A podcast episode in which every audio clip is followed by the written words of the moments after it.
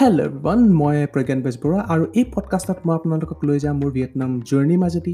ইয়াতে ক'ম মই ভিয়েটনাম কিয় চুজ কৰিছিলোঁ ভিয়েটনামত কি কি কৰিলোঁ থকা খোৱাত কিমান খৰচ হৈছিলে আৰু এই লিংকবোৰ কেনেকৈ পাইছিলোঁ।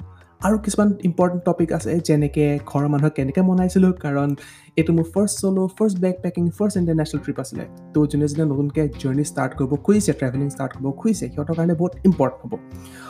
যদি মোৰ এই জাৰ্ণিৰ ষ্টৰি শুনিব খুজিছে then please follow' this series and I promise you it will be a great journey see you soon